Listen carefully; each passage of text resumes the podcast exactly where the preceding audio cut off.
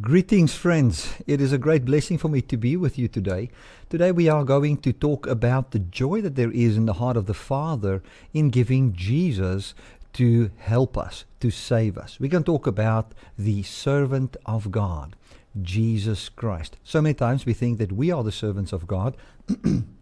Excuse me, uh, and we put a great burden upon ourselves to try and make the kingdom of God manifest in the earth. But the great emphasis is upon Jesus being the servant of God. We as servants today is basically a little bit different than what Jesus is and was when he walked upon the earth. He's come to serve you with the life of God, and we receive that life. That life manifesting in us can also be a service to other people, but that is not how this servant thing really works. Jesus is the servant of God, and we are being served by Jesus with life so that we can share in what God has dreamt for us from before the world began. Well, let us just pray together as we start this service. Father, I want to thank you for your grace. I want to thank you for your mercy. And I want to thank you that you love people. I thank you that you empower me to preach a powerful message today, encouraging every person that is watching. Amen. I want to just say welcome to everybody. I want you to know that you are the beloved of God. Excuse me. You are the beloved of God. You are the one that God cares for. You are the one that he has dreamt about. He wants you, and he wants you to share in his quality of life. Now today we're going to read from Isaiah forty-two most of the time, but I want to just start off by just looking at Jude.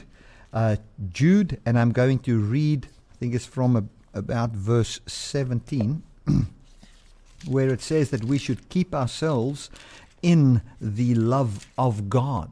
And as we keep ourselves in the love of God, we are safe. That is that is a safe place where, where we are. Jude, and I'm going to read here from verse um,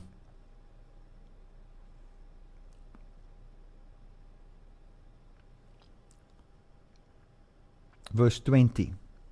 He's basically warning people, uh, and this is a big thing here. He says in the beginning of Jude, he says, I basically want to speak about our common faith, you know, that which we believe. I want to speak about the gospel, but unfortunately I cannot speak about the gospel. Now one might say, but Paul, why don't you just also speak about the gospel? Well, back in those days, papyrus wasn't just lying around on every street corner. It was very expensive.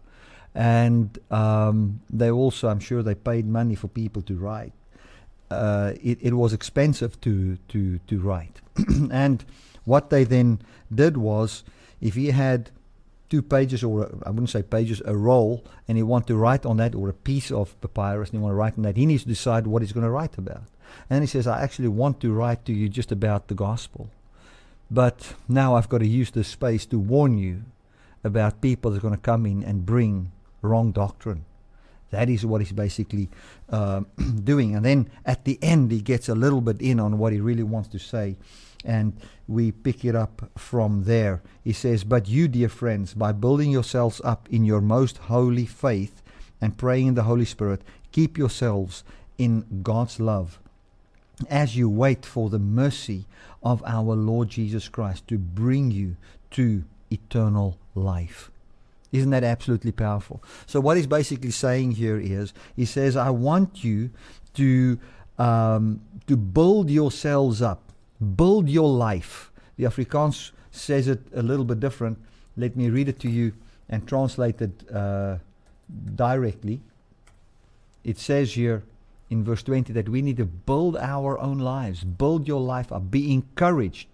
It says here, building yourselves in your most holy faith. The Afrikaans, if I translate it, it says here, um, build your life. In other words, encourage your own life.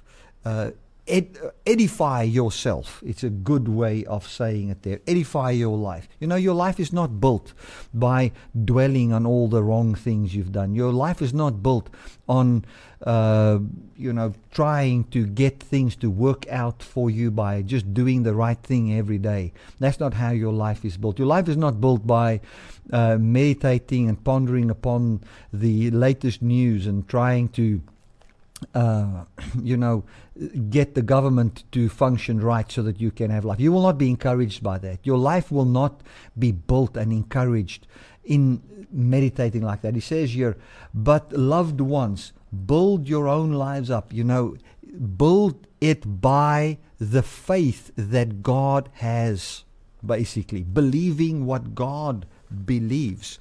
The um, this translation, the direct Afrikaans translation, says it uh, that way. He basically points you to believing what Jesus Christ believes. It says here, but you, loved ones, build your own life in having a holy faith. That's what it says. See that your life is stable by having a holy faith, a set-apart faith. What is this holy faith that he's talking about? He's talking about what God believes in Jesus Christ. That's what he's talking about there. He says there, uh, build yourselves up in basically believing what God believes, in the faithfulness of God. That word faith also talks about faithfulness. So have your lives established. Have your lives strong and robust in believing exactly uh, what God believes, or having your mind at rest at the faithfulness that there is portrayed in Jesus Christ. It says here, keep yourself in God's love. Keep yourself in God's love. And wait for the mercy to be revealed, which will bring us to eternal life. I want to encourage you with that. I mean, we're going to talk from Isaiah uh, forty-two in depth, the servant of God. But this is such a powerful encouragement. Keep yourself in the love of God. Don't keep yourself in the law. Don't keep yourself in condemnation. When I talk about law, I talk about the ten things that you think you need to do in order to have a breakthrough. I want to tell you all the teachings about breakthrough, higher level, next level. Uh, uh, uh, uh, I mean, breakthrough upon breakthrough. I don't know what you want to call it. Uh, all of those kind of messages today, most of the time, has to do with money and all those kind of things. I want to tell you, even the teaching on healing, when your body has died, you will need resurrection. All the breakthrough teachings are still subject to mortality, man.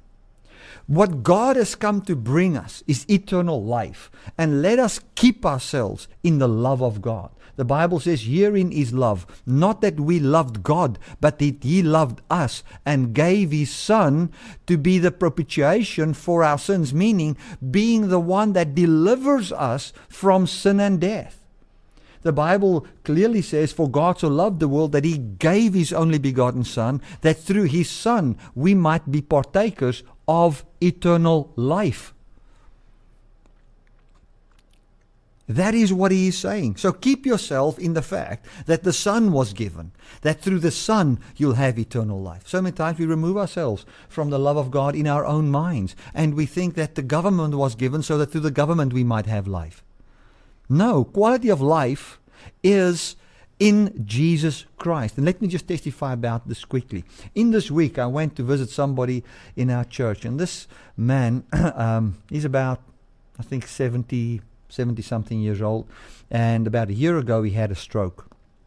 And I mean, there was basically nothing, there was nothing wrong with him. There was nothing wrong with him. He went to the dentist, and they think that, um, you know, the like anesthetic kind of thing they gave him caused uh, blood clots and high blood pressure, and the day after that or so, he had a stroke. This guy always had low blood pressure. All of a sudden, high blood pressure, stroke, just after he's been to the dentist. And you know, some of these medications has got side effects. And here he's got a stroke. He's in a wheelchair. He cannot read properly. His eyes jump all the time. He's got double vision of everything. You know, it's like double of everything. It's difficult for him. Um, I think it's about a year ago that this happened. I think, Lynn, about a year ago that this happened. About a year ago that it happened. And now he can walk with a cane, but his one hand is just like um, moving rapidly in directions uncontrollably. It's, it's going through a difficult time. He was also depressed during that time. But when I got there, I just saw the power of the resurrection in him, not in a physical miracle taking place, although doctors have told him, sir, the way you've had this stroke and where you've had the stroke, basically everybody that has what you have died. It's just a miracle. And the doctor's saying that with tears, saying, sir, the fact that you live is a miracle that happened right in front of our eyes. But why is he not completely healed? Why is, we don't know. But what we, what I do know is that quality of life for him is not found in how well his body is. It is in something else, because when I got there, he is so encouraging. He encouraged me. He's full of joy. He's full of happiness. He's blessed. He's talking for about two and a half hours that I was there. He just talked about how good God is and how God comforts and how God gives life and how grateful he is. Now that is Jesus being, uh, showing that a man's life is not found in how it goes in the country or what the doctor does. I mean, the doctor, I mean, you can easily, it can be a lawsuit. They can go and say, how many of this did you give? Did you tell him this? Da, da, da, da, the whole thing. But he says, man, even if I sue, how, th- that doctor cannot heal me. I'm healed. Jesus heals me. I, I've got life. That's where this man is. Glory to God. And that is exactly what this person does. He keeps himself in the love of God, because that's where he is safe. I want to just read this in the Afrikaans here. It says here, but loved ones, build your life in having a most holy faith while praying in the Spirit. Protect yourselves by living inside the love that God has for you. And from that perspective, you know that God is caring for you in giving you eternal life. So how do we keep ourselves? Where do we keep ourselves safe? By staying in the fact that God loves us, that He gave His Son for us. You are not safe out there uh, in the news media, man. You're not safe. That, that, you're not safe there. I don't say you cannot listen to it. I'm just saying that if that's all you watch, you're not going to be safe. If that's where you where you find your life from, you're not going to be safe. If that's the thing that determines your emotions, you're not going to be safe. The safest place is in the resurrected Jesus Christ and in the hope that He brings unto you, which is eternal life. Keep yourselves there. Keep yourselves in the love of God. Right, Isaiah forty-two. Here we go. Today's message is going to be a shorter message. Isaiah forty-two. I believe this is going to encourage you. Glory to God. It says here, behold my servant. And I want you to imagine the Almighty God standing in front of you, and then He points you to Jesus. It says, behold the man. Behold my servant. Behold the man at my right hand. Behold the one. You can see Jesus wherever, in any stage of His life. The Father saying, behold my servant at the birth of Jesus Christ. The Father saying, behold my servant at the baptism of Jesus. The Father saying, behold my servant when Jesus was a boy of twelve years old. The Father saying, behold my servant when He was hanging upon the cross. And then the Father saying, behold my servant when He was raised from the dead. And the Father saying, behold my servant as He's seated right now at the right hand of God in all majesty, in all fullness, having the fullness of the Godhead bodily. The Father is saying to you, behold my servant whom I uphold, whom I support, That upholding there in the Afrikaans is the word ondersteun, which means support. I support him. It's like people supporting this ministry. Uh, people that support this ministry, what they're basically saying is, I approve of that ministry, and I want this ministry to continue in this world, for I want this message to continue in this world. I want other people to be touched by this. This is what I want to do. I, I love this message that's going forth. I support it. And that is exactly what the Father says. He says, this is my servant, and I support him. I uphold him. I'm the one that, that's keeping him going, meaning he has my life in him. I uphold him. What he's basically saying is, is that he will never not be. That is what he's saying. Why is uh, Isaiah making such an effort here? Why is the Spirit of God making such an effort here to say that he is the servant, he is the one that God upholds?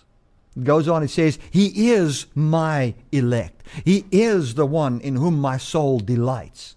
He is the one unto whom I've put my, on whom I put my spirit. Why is he saying all of that?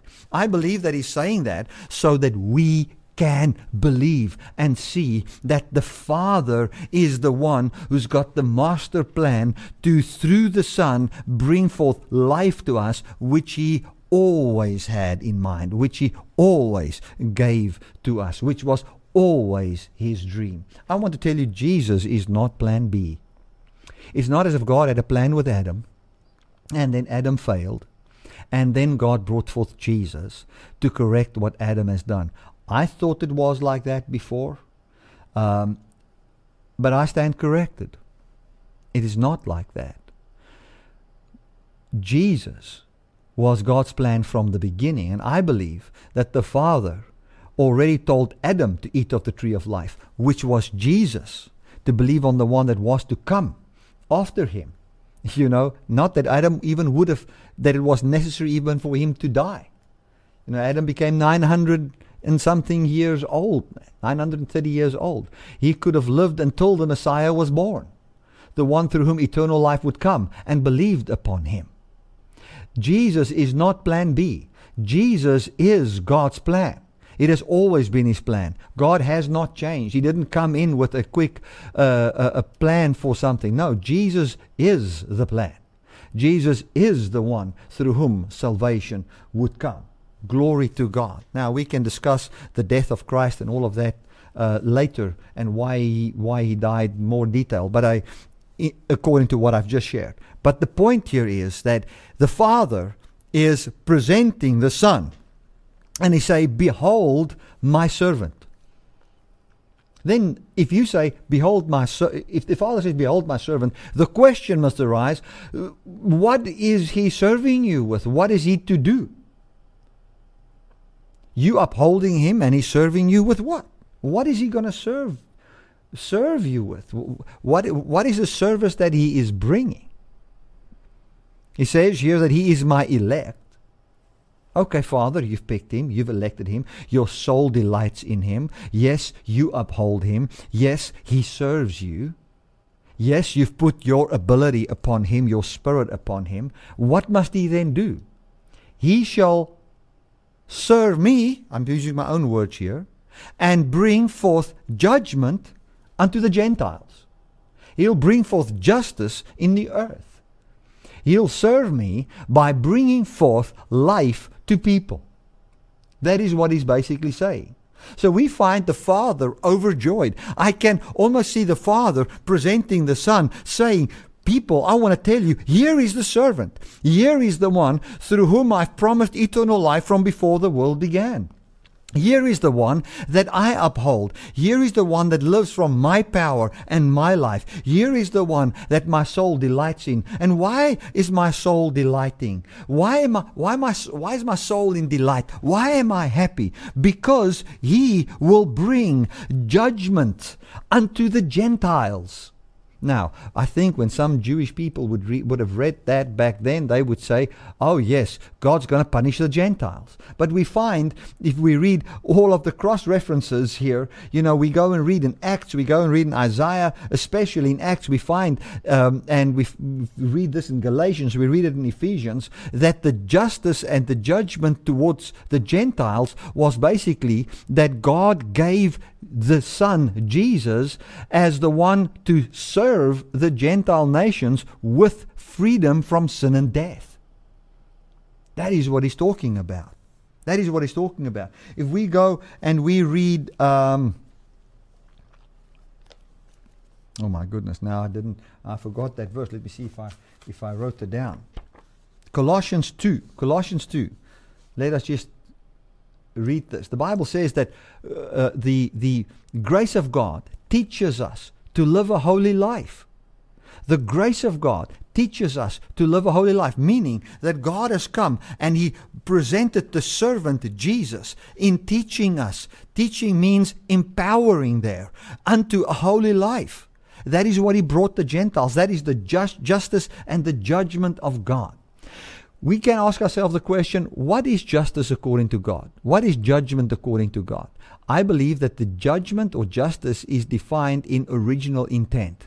If God's original intent was that we should have life, uh, and that we should share in His quality of life as we believe upon Him, not by our own works, but by His doing, anything that opposes that, His wrath is for. You know, his, that will be unto destruction. And His justice would be to bring forth what He truly wanted from the beginning. I can liken it with somebody giving me a thousand dollars for a flight somewhere. If he's given me a thousand dollars for a flight, the, it is only just that I use that money for that flight and for nothing else. If I use the money for anything else, even if it is a good cause, it would be unjust, because the money was designated for the flight. It might be a very good thing to uh, put fuel in my son's car with that money. Or, you know, in my, it's a good thing. It's not unjust. It's right. The, the son needs it. But it's not right for me to take the money that was given for the flight to use it for something else.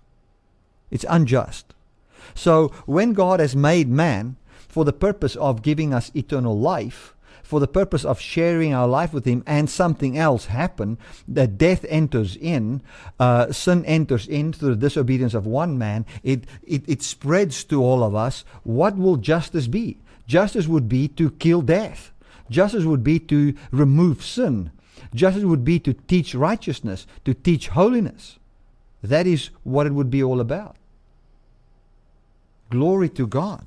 That is what this whole thing is about. So he says here in uh, Isaiah forty-two, "Behold my servant, whom I uphold, my elect one, in whom my soul delights. I've put my spirit upon him. He shall bring forth judgment to the Gentiles." That word judgment there, I'm going to have to look at that, especially in Deuteronomy.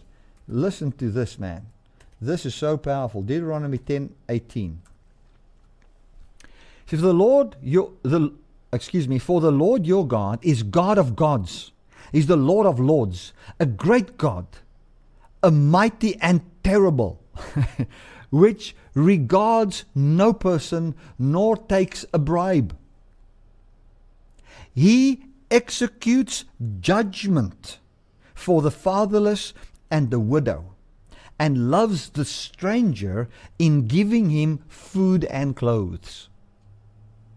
Now, with that scripture in mind, Isaiah forty-two says that the servant that is there to serve God will serve God with judgment unto the Gentiles. What is this judgment unto the Gentiles? This judgment unto the Gentiles would simply be that the Father executes judgment through Jesus unto those who don't have food and don't have clothes. Who are those who don't have food and don't have clothes? All of us. That is why He has come and given the bread from heaven, the manna from heaven, to those who don't have food. because the law was not food. M- Moses did give the law, and he did give, there were manna in the desert, but it wasn't food. They ate and died. It couldn't feed them. It couldn't feed them. Yes, they did have clothes in the wilderness, and their clothes didn't uh, uh, um, wear away, their shoes didn't wear away, and so forth. But eventually it did. We find that we do do find provision today. We do find food. We do find clothes today. But it cannot clothe us eternally. It rots away in the grave.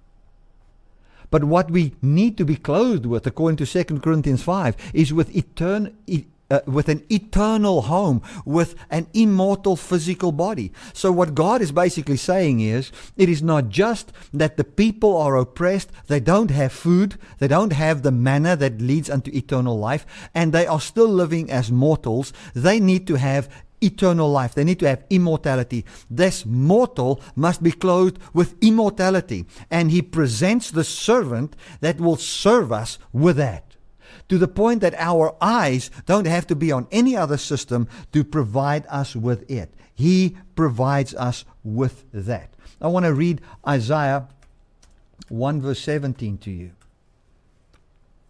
It says, "Learn to do well. Seek judgment, relieve the oppressed, judge the fatherless, plead for the widow." So he says here, seek judgment, relieve the oppressed. So what is the judgment of God? The judgment of God is to relieve the oppressed. Back to Isaiah uh, forty-two.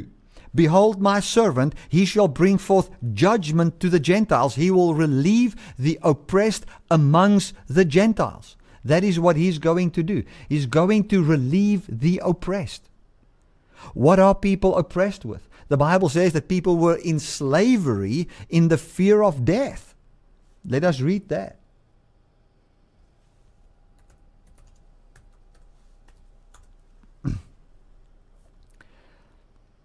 It says here, "For as much then as the children are partakers of flesh and blood, he also himself likewise took part of the same," that is flesh and blood, "that through death he might destroy him that had power over death," or the power of death, that is the devil. So the devil had the power of death.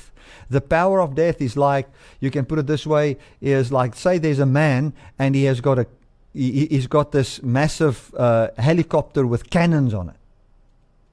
Now, the way you can you can destroy that man is by destroying the helicopter, because that is what he's using on people.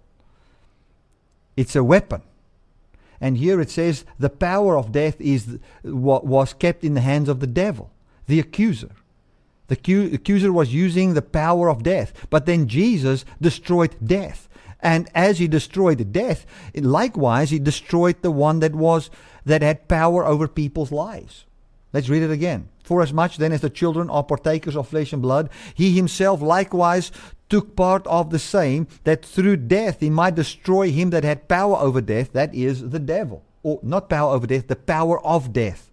That is the devil. "And deliver them who through fear of death were all their lifetime subject to bondage." So what is the the bondage that man had? What is the injustice where where justice has to come, where the God's judgment had to come? That is to relieve people from the fear of death, because the devil had a weapon. The weapon was death. It's the same with um, with governments. You know, if you if a, nobody fears Lesotho, small country here in Africa, or Swaziland. Nobody fears them. Why? Why is the United States not afraid of Lesotho? Why is the United States not afraid of Zimbabwe? Why are they not afraid of Swaziland or South Africa? Why are they not afraid? It's because they don't have a nuclear weapon. If they had nuclear weapons, you would find that they every day live in fear. All the time they will be very involved in what's going on in our politics, because if some dictator just come, or somebody that can uh, push the trigger or push the button and release some nuclear bombs, these people has got power to rule the world, man. So the fear is because of the weapon, the nuclear weapon. It's death. So here the devil had the power of death, and the devil was destroyed. He was disarmed. Why? Because death was conquered, and that's why he cannot rule our lives anymore through fear, the fear of death. I did preach on that about two Sundays ago. We don't fear death anymore. Why? Because we have eternal life. We live holy lives now. Why? Because we've been given eternal life. It was not right uh, in, in, the, in the eyes of God to see people live in the fear of death. And because they fear death, they find sin manifesting in the people's lives. That's why he brought forth Jesus Christ. He says, "Behold, my servant will bring justice to the nations." Let me explain sin manifesting in people's lives because of the fear of death. My son and I, we were, or the family, we were all, all together sitting at the table, and we were talking about, or I think it was in our room there, talking about uh, Survivor. This, it's called Survivor, isn't that? It's called Survivor. You know that um, program where they've got the teams, and then it becomes less and less and less, and then there's a survivor. Now, what makes the game... Um, What gives it its power is the fact that people can be kicked out, that their flame can be uh, killed. That's basically, that somebody can die. They they didn't survive. He doesn't physically die, but in, in the in the program, it's just um, you know, symbolically, his flame is put out. He's dead. Now, because you need to survive, because your life is temporal, what happens in that program? You'll find how people start to sin. People start to lie, backbite, cheat, and everything. Why? It's because they don't know if they're going to live. That's why. That's why you find all the sin. A practical preaching of what's, what, what man's problem is, is in that Survivor. Now, how would you get somebody not to backbite, not to sin? Give him immunity. If somebody's got immunity for fifteen episodes, I mean, or if he gets immunity and he's definitely going to be the winner, do you think he will cheat? No. Do you think he's going to backbite? No. He's going to be a teacher there. He's going to show love. He's going to show kindness. He's going to show goodness. Why? Because of the surety of life. That's how the thing works. So God says, it is not right for my people to be running around seeking life, wherein the lack of life brings forth the manifestation of sin and eventually death in them. Let me conquer death, because if I can conquer death and people can know they have life and live from my life, you'll find that sin is not even uh, uh, so prevalent in their in their lives anymore, and they start to live in love and peace and joy and so forth. And to get that right, he offers the servant. He doesn't offer the law and you serve. He offers a servant to serve us with that. That is what is taking place here. Glory to God. So we li- we're not living in the fear of death anymore. So what does he come to deliver us from? The fear of death, because we were all our lifetime in bondage. Let's have another verse that says the same thing. We're going to go to, um, I think we can go to Matthew twelve twenty, because Matthew twelve twenty is just a repeat of the very same passage, but the emphasis that Matthew wanted to bring in is there. You need to remember, you know, some of these Old Testament verses are quoted by Matthew, but they change some of the words. If you read Isaiah forty-two, it says, and let me read it, in verse one it says here, that he shall bring forth judgment unto the Gentiles. A bruised reed he shall not break. Uh, s- smoking uh, wick he shall not ex- kill, or a flax he shall not quench, until he brings forth judgment unto truth.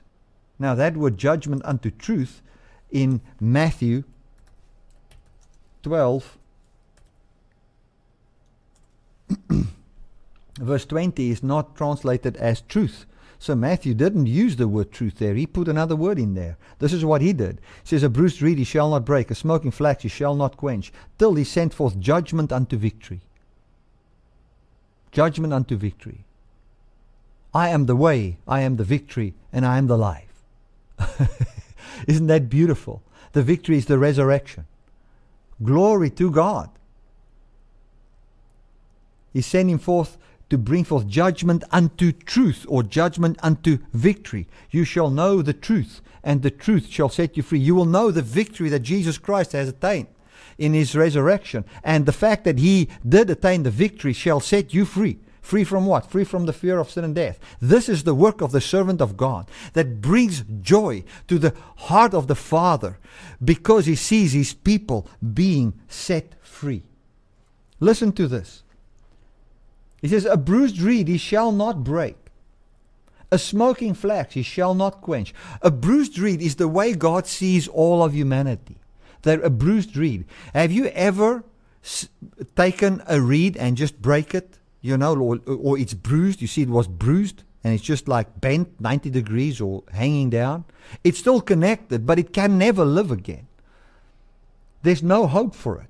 If you look at a smoking flax, you, you can try and blow on it. It's not going to catch fire again. It's done. It's finished. He's not saying, well, these people, there's no hope for them. Let me just put them out of their misery. No, he's not doing that. He says, no, justice shall prevail, and I will see that justice come to them, and I will give them life. I will give them holiness. I will give them righteousness. It will be by my servant who will serve me in obeying my will, which is to serve them with life, to teach them by grace what holiness is, to teach them by goodness what eternal life is, to give them hope that they can rest in my integrity through my servant, through whom I give them life. Another thing that I want to just point out here in Isaiah, um, in Matthew, Matthew, same thing in Isaiah here. Jesus was becoming famous. And then this is what he said.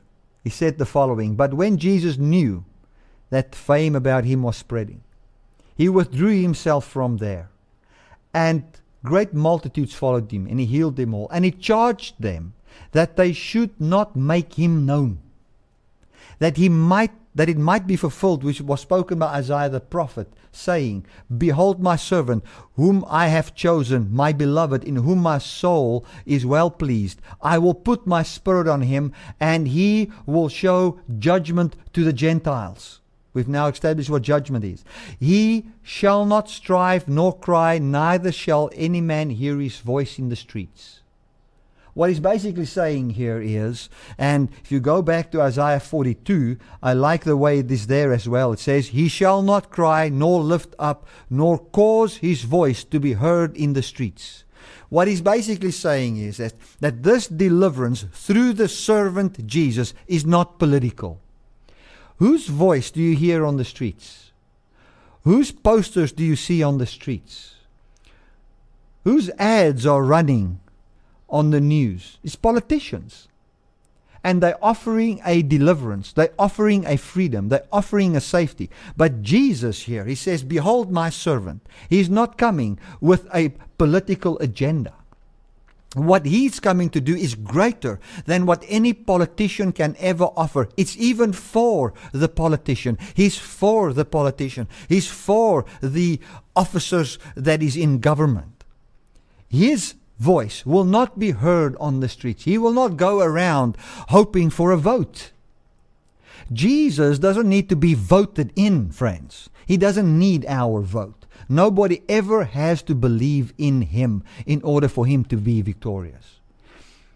He was victorious in being raised from the dead. And then we can believe upon His truth. We can know the truth. We can know His victory. And His victory or His truth will set us free. Free from what? Free from the fear of death, and then consequently the effect it has upon our lives, which would then be sins in the flesh, making us generous and kind and teaching us to live a holy life. Glory to God. He shall not cry, nor lift up, nor cause his voice to be heard in the streets. Now, the working of Jesus is inside man.